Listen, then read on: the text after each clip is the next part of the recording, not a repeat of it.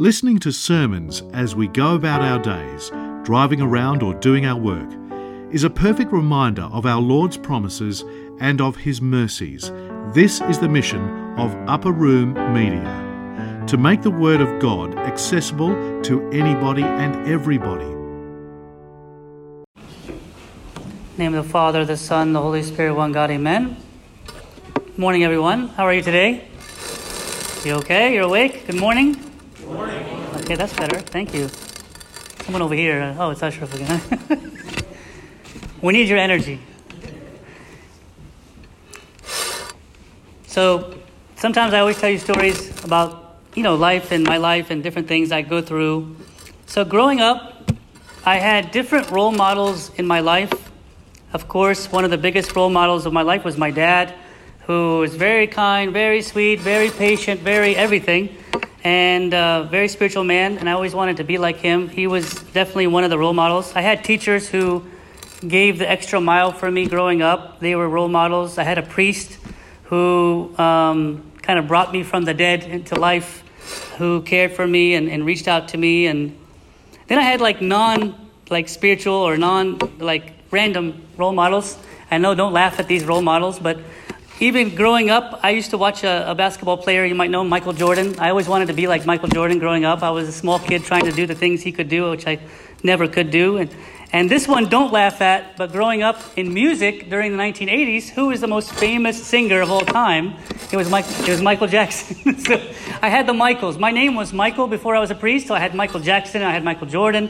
And like I said, don't laugh because I'm watching. Whoever laughs will not take communion today. Just making sure you know that. Well, that's a lot of people now. So, so but anyways, I'm just joking with you. Um, also, like growing up, the era that, that I grew up in in the 80s was the era of breakdancing. So I had older friends who said, let's go do breakdancing. So I did breakdancing. I know it's funny. Somebody's still laughing. Be careful. But anyways, I did breakdancing, believe it or not. I still remember some moves, but I will, you know, don't ask me to, to do those. But but always I had older people in my life that were friends who kind of influenced me. And I'm sure you had the same growing up. But someone, there were some good influences and some bad influences, some good role models and some bad role models. And the way I used to talk or strut or behave and the language and how I was was based on things I saw, things I watched, things I, people in my life. And I'm sure you're the same way, like growing up, and some of you are not grown up yet, I'm sure your influences are someone around you and someone older than you. And I didn't realize how much people influence my life and were models, role models. Some, like I told you, are good role models, and some are not so good role models. And I still follow them, and I still wanted to be like them. Then I realize now how much people watch me as a role model today. And what I say, and what I do, and what I, how I behave it's a responsibility. But here's the thing I am a role model, but here's the thing so are you. And sometimes I know the priest has to be like that, or the deacons. All of us are role models. I'll tell you how. If you're even a young child, if say you're in fifth grade, well, there's somebody in third grade looking up to you, right? If you're a, a high school youth, there's somebody in middle school looking up to you. If you're an adult, a young adult, or college, or whatever, there's high school kids looking up to you, and so forth. You get the point. And if you're a young adult, and if you're an adult, and so forth. So, like, I think most of the people in the church today are role models, like it or not. People look to you and they copy you and they want to be like you. And if you're parents, you are a role model already. Like, so there's no way out of that one. Parents are automatically role models. If you're a teacher, if you have any kind of leadership role, if you're a volunteer in any, any, any service, you are a role model. And the next generation behind you is t- very impressionable, meaning they're watching everything, they're absorbing everything. So, whatever age you are, the one right behind you, the younger one right behind you, is looking at you and trying to copy you. Now, here's the real question of the day Are you and me, are we positive role models? Are we good influencers? Are we, would people look at us and say, and grow from that? Or here's the real question, and I don't want to get to this, but Jesus got into it today. Do I stumble anybody? the way I speak or the way I act or the way I move, does that stumble people around me or not? Today in the gospel, this is what it's all about. That's why I'm talking about role models today. Matthew chapter 18, verse 6 is one of the harder messages of Jesus Christ. Let me read it to you. Pay attention and don't bypass it because I love to bypass too things that say, oh no, that's not for me. But listen to this Matthew 18, verse 6. Whoever causes one of these little ones who believe in me to sin, it would be better for him if a millstone were hung around his neck and he were drowned in the depths of the sea. Very pleasant. Basically, what it's saying is if you and me, who are role models, like it or not, cause someone younger than us to sin, it's better for us to have like something wrapped around our neck and to be drowned in the sea. Okay, thank you, Jesus, for this wonderful depiction and this illustration. What he's trying to say is this it's not about being drowned in the sea. Jesus is not saying, I want you to be drowned. That's not what he's saying. He's saying this this is a big responsibility. You have a big responsibility. If you are parents, if you're older, there's younger people, even if you're a child, there's younger people around you who are looking up to you. He said, No, no, no, no one's looking at me. Yes, no, every one of you someone's looking up to you and saying, okay, and they might copy the way you speak. They might copy even the way you move. They might copy your mannerisms. They might copy whatever. So the question for you and me today is Am I a good role model?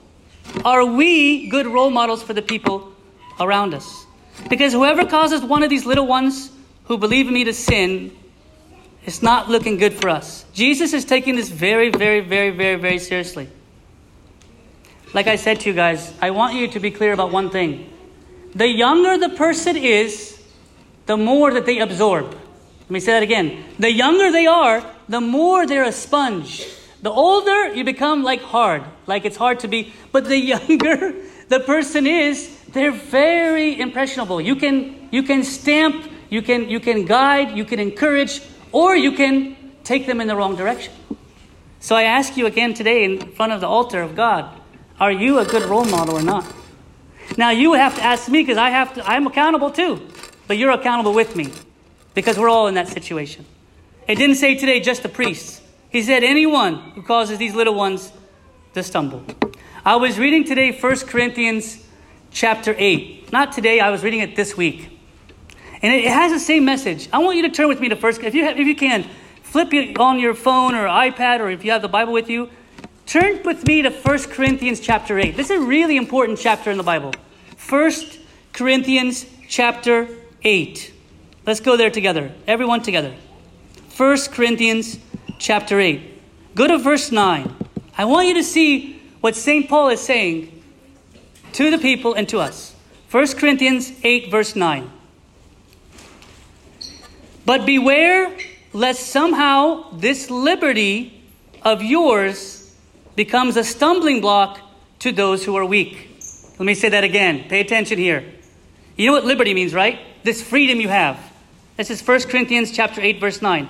But beware lest somehow this freedom, I'll change the word, of yours becomes a stumbling block to those who are weak. What does it mean? You have a freedom. You have a responsibility. Do whatever you want with it. Hey, do whatever you want. But take care that it's a stumbling block to those who are weak. Go down to verse 13, same chapter. 1 Corinthians 8:13. Therefore, if food makes my brother stumble, I will never again eat meat, lest I make my brother stumble. How many are happy about that one?